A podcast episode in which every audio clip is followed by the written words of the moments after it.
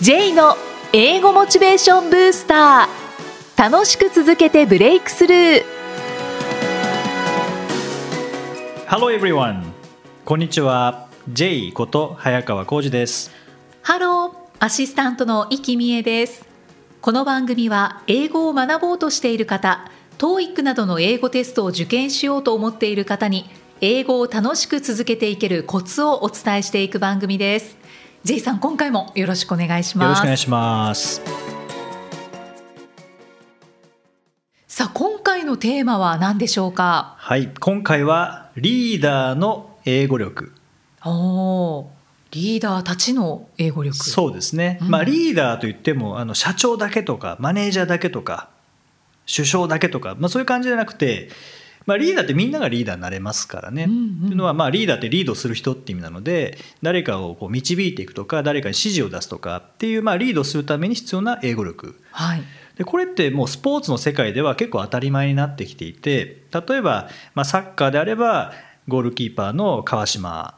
選手とか、うんはいあとは吉田麻也選手とか、まあ、本田圭佑選手もそうですし、まあ、いろんな選手が、まあ、英語を喋れて、英語以外の言語も喋れる選手もいますけどもで何のために必要かというとやっぱチームをまとめなきゃいけないっていうところと、仕事上ではチームをまとめなきゃいけないっていうのとあと審判とのコミュニケーションですねああ審判はいまあ、審判も人間なので、はいえーまあ、仲良くなることはできなかったとしても結構従ってくれるなとか、うんいいやつだなって思われたら有利な判定はないですけども不利な判定はしなくなりますからねおおそうですね、うんあとは生活っていうのもありますからね、生活ははいい、海外にいる場合は。ですので、まあ、全般的に英語できなきゃいけないっていう海外にいたらもちろんそうなんですけどもそうではなくてこう人を引っ張っていくため支持していくための英語力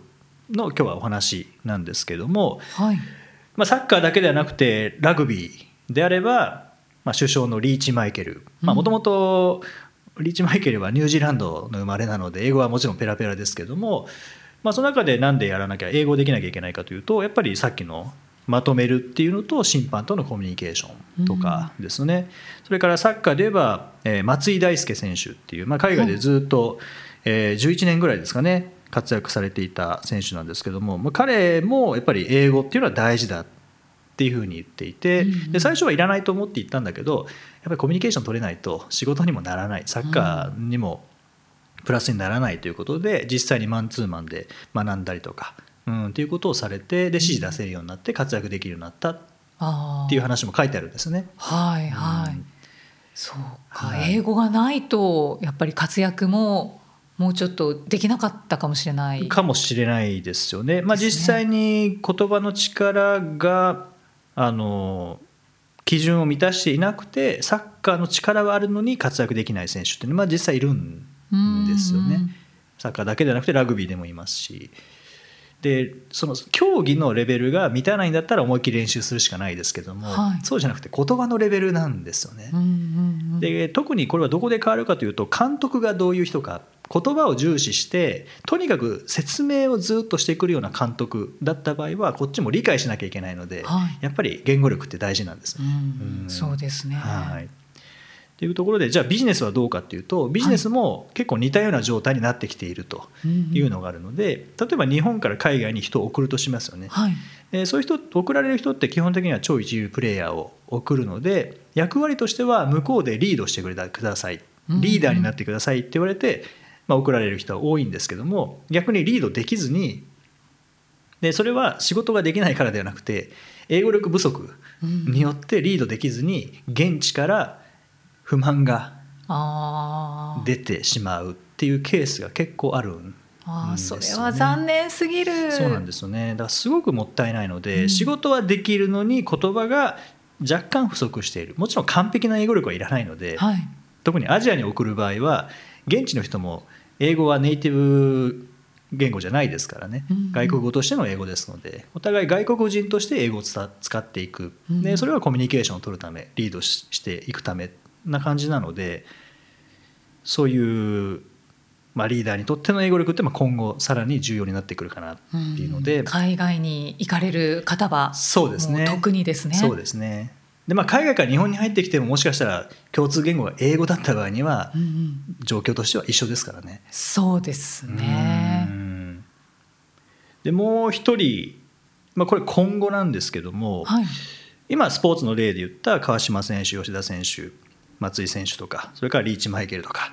えーっていうのはもうすでに言葉を使って活躍している人たち、まあ、今後出てくるなっていうのがあの政治家の小泉進次郎さんうんうんはい。彼は英語できるんですよねああ、そうなんですはい、ね。あの YouTube でも見られますのでへー検索していただければいいかなと思うんですけども、はいやっぱ政治家で英語できる人って、まあ、そんなに多くないと思うんですようんね。うん、確かに、うん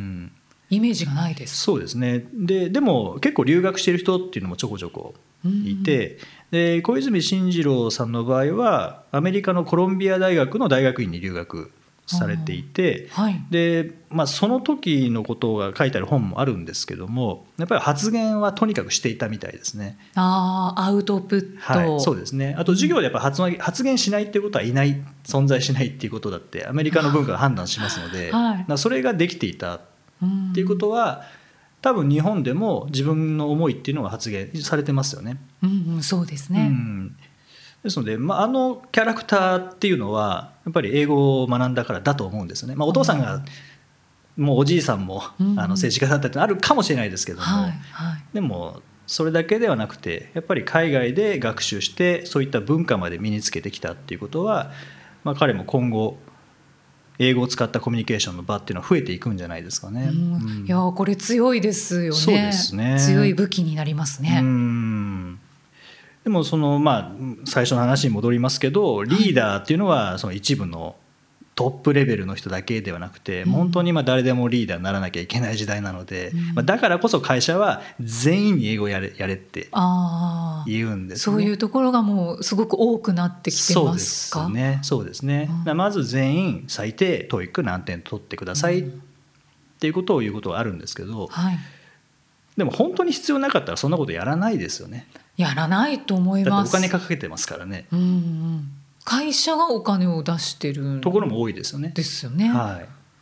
で本当に必要ないんだったらそんなお金無駄遣いしないので、うんうやんっぱ必要だっていうのは経営陣は分かっていてじゃあ社員にどうなってほしいかというとやっぱそれぞれがリーダーになって活躍してほしいっていう思いがあるんですようんね。うんうんそこはもうスポーツの世界も政治の世界もビジネスの世界も結構同じような状況になってきているかなっていうのが最近やっぱり研修したりあといろんな人の話を聞く中でなんか僕が思っていることなんですよね。うんうんうんじゃあ英語を学ぶっていうことにあたって自分もこうリーダーになるなりうるんだっはいていうのも考えながら、ね、していっていただくとまたちょっとこう英語の吸収力もはい変わってくるあーか変わってきもましすれないね。ですそうねで。すね。であのラグビーでいうとあの前の日本代表の監督のエディ・ジョーンズさんの本に書いてあったんですけども,、もう各国回ってラグビー選手を見てきたけれど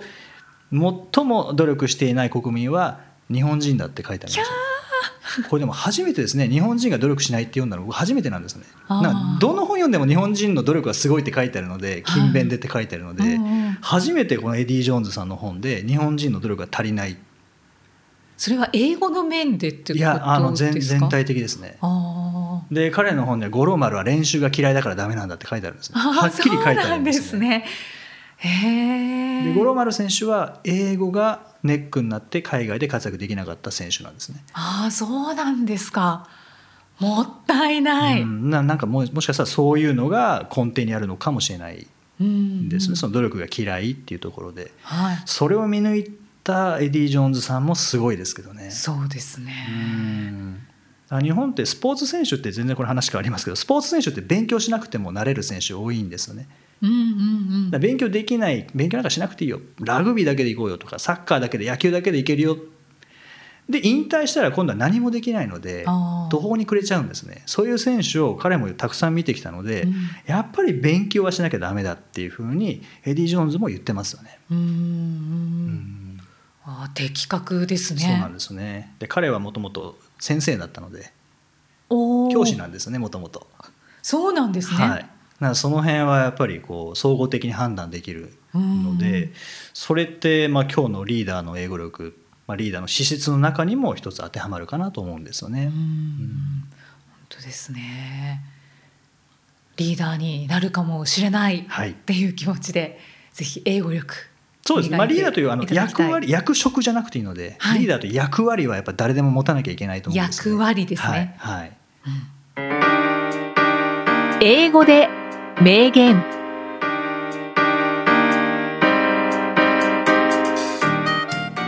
さあ続いては毎日配信している J さんの単語メールボキャブラリーブースターから著名人の名言を英語でご紹介いただきます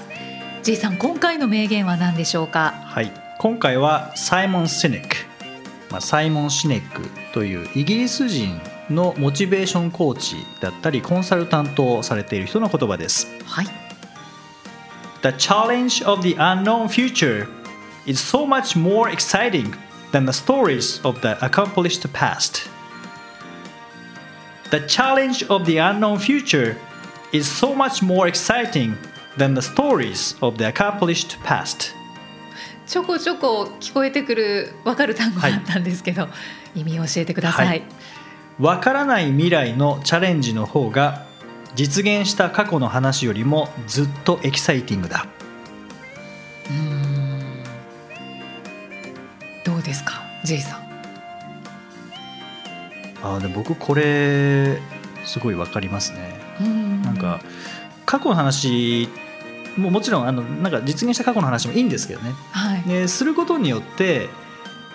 なんだろう自信を取り戻せるところはあるんですよねありますね。そうですね。落ち込んだ時は過去でいいと思うんですけど、うんうんでもそれで自信取り戻してあじゃあああいうことできたからもういいやこれ以上努力しなくてもいいやってなったらやっぱ衰退するしかなくなるので、うんうんうん分からない未来でどういうチャレンジをしていくかっていう方が、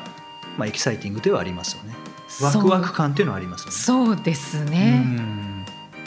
まあ不安もあるかもしれないですけど、そうですね。はいでもあのなんかなんかで読んだんですけど、脳的にははい。不安とワクワクって分けてないみたいですね。ああそうなんですか。はい。なんか同じものって読みましたね。へえ同じ物質が出るみた同いじ多分な。はい。素質が出るかわからないんですけど、そなうなん ですねんか分けてないみたいですね。へえ。じゃあ一緒の一緒のものとして。一緒のものを。それから脳は時勢がわからないので、過去の話か未来の話かもわかんわか実は分かってないんですよ。うんうんうんだから、まあ、過去の話をしながら自信を取り戻すって大事なんですけど過去にああいうことができたということはこんな努力をしたらああいうことができたということは未来でもこんな努力したらこんなことできるかもしれないなって思えばうんうん。過去の話をしながら安心するのと自信を持つのと同じことが未来の話をしながらもできる可能性はありますよね。ああそうですね。面白い。うんはい、って考えると過去の話よりも未来のチャレンジの方がでもチャレンジっても本当にやったことないところチャレンジするって結構勇気もいることなので、はい。過去実際にできたことを思い出しながらそこのプロセスを未来に当てはめればうんうん。まあ完全にわからないチャレンジじゃないですよね。はい。だから経験をもとにっていう。そうですねはうんうんですねい、、うんこのサイモンさんはエキサイティングなことがお好きなんでしょうね。多分そうでしょうねモチベーションコーチですしね。はい、はいチャレンジしていこうよっていうそうで方すねなんでしょうね。ただ無駄にチャレンジしようっていう感じじゃないのかもしれないですよね、うんうん。この言葉だけだと過去よりも未来だよって見えますけどはい。でもやっぱり過去に達成してきたことっていうのはやっぱり過去の延長線上にあるのが現在ですからねうんうん。それ大事だと思うんですけどはい。じゃあ過去の延長線上に未来があるかっていうとやっぱそこは違うのでうんうん現在の延長線上には未来ありますけど過去の延長線上には未来はないうんので、うんじゃあ現在から未来をどういう方向に行くかっていうのはまたえずっとエキサイティングかもしれないですね。うんそうですね。ここを楽しみたいですね。そうですね楽しめたら強いですよね。はい。うんそうなんですよね、はい楽しむって結構大事ですよね。でも意識して楽しめるかというとなまたちょっと違いますよね。本当にのめり込まないと楽し楽しめないので。はいはい、うんそうですね。はい、でそのためにはもしかしたらそのきっかけっていうのは過去の実現にあるかもしれないですけどね。うんう、んまあ、すべてはつながっていますね。全部つながってますけどね。はい J's Topics さあこのコーナーでは J さんにまつわるあれこれをお話しいただきます J さん今回のトピックスは何でしょうか今回はデーブ・スペクタはいデーブ・スペクターさんのおー話、はい、はい、イキさんデーブ・スペクターさんっていうと、はいどんなイメージですかえーっとダジャレを言 うはいうんまあ面白いで結構毒舌だったりもするコメンテータですよね、はいっていう感じしか僕もなかったんですけど実は彼はあのテレビ番組の配給アメリカから買って日本の放送局に売るとかおーそういうなんか架け橋のようなこともされてるんですよね。ーそうなんですね、あ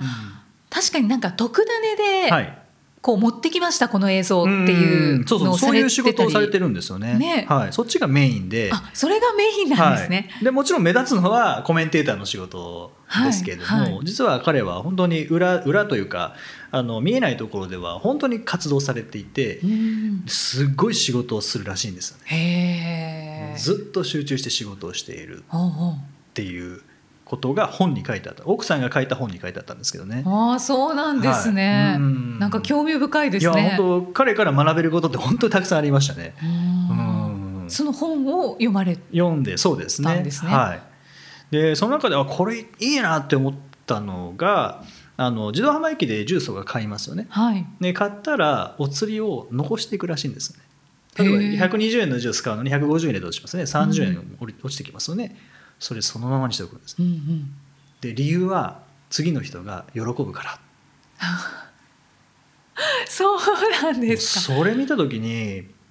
確かにそうだなって思ったんですねうん例えば、まあ、30円残っていたとして次ジュース買った時30円残ってたとしておラッキーって思いますけど、はい30円でラッキーって思えることってないですもんね他にないですねだって宝くじで30円当たっても別に嬉しくないで すし100円当たってもなんならそんな嬉しくないうんうんんですよね、あとなんだろううーん2000円のものが1800円で売られてた売られててもおラッキーとは思わないですもんね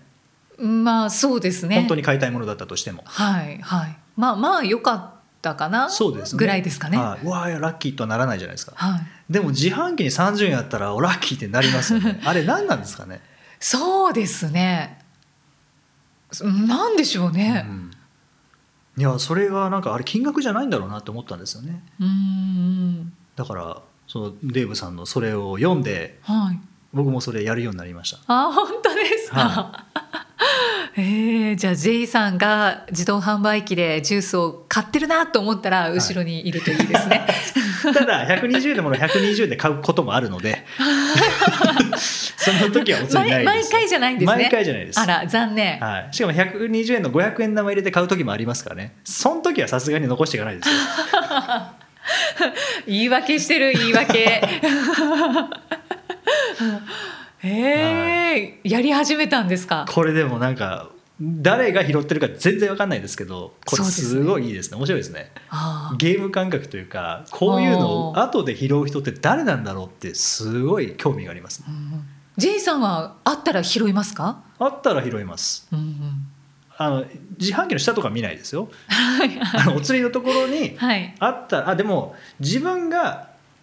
例えば120円の150円で買って30円落ちてきてでももともとそこには20円あった場合うんうんな50円になりますよね、はいそれは拾いますけど120円の120円で買ってでもお釣りのところに10円入ってるっていう場合は拾わないですねああそうなんですねうんなんか拾わないですねうんなんわなんでか分かんないです感覚的に感覚的にへえまあまあまあなななんんかそういう細かいなんか細かいルールが自分の中によく分からないルールがあるんですけど B 型 ルー B ルが型 ルールがはいへえコピー機とかも結構10円残ってたりするんですけどあー忘れちゃいますよね忘れちゃうんでなすんかコンビニのコピはいそうなーんです機、ね、僕も結構忘れてると思うんですけどね、うんうんだからまあそれは回り回って誰かのコピー代になったらいいんじゃないですかあまあそうですねあその話で思い出したんですけど、はいあのスペインの人たちってはい例えばみんなでご飯行きますよねはいであじゃあ今日はここは俺が払っとくよって言って一人の人がその時は全部出すらしいんですねうんうんで今度みんなでいる時この前じゃあ出してもらったから今度私が払いますって言ってまた別の人が出す、その文化いいなってう思んいましいいですたねう。んなんか気持ちいい。そんな感じですじゃああのお食事に行った時も いやそれそんなあの風にするということではな いですその文化いいですねという話です少しずつすり寄るっていう危険ですね GS トピックスなくなくしましょうこれいやダメですダメ ですあのこの他にもはいたくさん、そういうことを、はいあのお話しくださいおお待ちしてますはいはいデーブ・スペクターさんはどこに行っちゃあーったどんこですに行かったんねですかねはいはいありがとうございます第102回お送りしてまいりました佐治井さん、はい今日は4月24日ですが、はい平成最後の水曜日ですおおもうね間もなく新元号がはい始まります、えということは今回のは平成最後の英語モチベーションブースター配信ということですかそうです平成最後ですうん平成最後あんまりえー、っとはまあ好きですけどね皆さん平成最後のってもうこれまでもう本当に全部に対して使ってましたもんねもう平成最後をねもはいう使える時期はここしかないですしうん使いたいでも最後って分かって使える最後はなかなかないですからねそうですね、ですよねはいこうやって終わる年号ってこれまでないんじゃないですかなねはいまあやっぱり天皇陛下の人生と時代が同じっていうのは明治からですもんねうん、んそうですそねれ以来はやっぱりないですよねはいその前は結構こう災害とかが起こったら言語を変えるみたいなのはありましたけどねはいはいうんまあそれも最後って分かんないですもんねあーそうですね、まあ台風が来たから最後の水曜日とかならないですからね、うん突然突然ですからねからねはい貴重ですねそう考えると、まあ、 そうですねあんまりそういうの意識して生きてないので分かんないですけどもまあでまあまもあ平成最後と言われたら確かにそうですねはい平成は31年も平成でしたもんねはい長かったと思いますうがん1989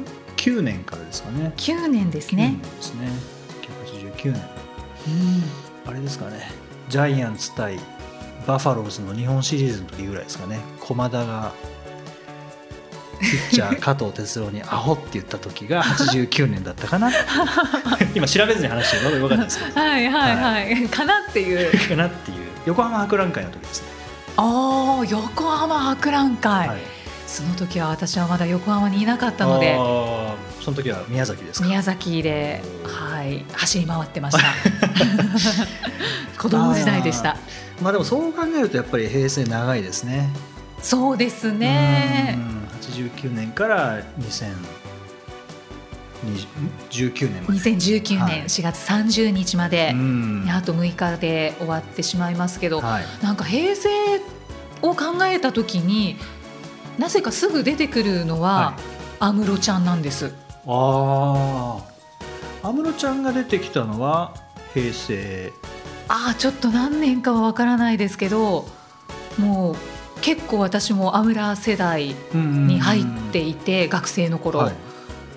そうルーズソックスはすごい流行りましたしああーあれはルーズソックスは室ちゃんだったっけな1956年とかですかねそうですね、うんななんか平成であまりパッと出てこないですねああそうですねでもなんか平成の歌姫っていうイメージがすごくあー強い確かでにす、そうですね、はいそうだ10代20代30代40代を見せてくれたずっとトップを走り続けてきてくれた歌姫っていうそれがもう平成の時代ずっとっていうのがすごいですね印象にありますずっとトップってすごいですねすごいですよへで40代になっても変わらなかったですからね、ーはい引退されましたが、すごいなうん安室ちゃんの凄さがなんか分かりましたね平成振り返っ たらなんかそういう芸能人は思い浮かばないですか思い浮かばないですねあ本当ですか、はいまあ、いろんな方たちがいましたよねそうですね、ううん、僕はあんまり平成振り返ってこうパッと出てくる人っていうのはいないですねおー人じゃなくって出来事だとまあオウムサリン事件ですかねああです私ねあはと震災がありましたもんねうんうんまあ、たくさんありましたが、うん特に大きい震災は、そうですね至る所でやっぱりやっぱ地震の国なんだなって思いますねうん、うんうんえーそうですねいろんなことがありましたははい、 いなんか最終回みたいな感じになってきますけどなんかちょっとしんみりしちゃいました、ですね次回はあの新元号最初の配信がありますからねそうですねはいじゃあまた新元号の話をはいしましょう、そうですね、はい、 なんでこう新元号新元号というかというとはいまだこの収録の時点では新元号がわからないからそうなんです。ごめんなさい。はいはい。ということで平成をちょっと振り返ってみました。さあこの番組ではご質問ご感想を随時お待ちしています。メッセージは J さんのアメブロ英語モチベーションブースターの中のポッドキャスト下にお問い合わせフォームがありますのでお気軽にお送りください。それでは J さん平成時代もお世話になりました OK thank you for listening see you next week バイバイ bye bye この番組は提供株式会社ラーニングコネクションズプロデュースキクタスナレーション生きみえでお送りしました。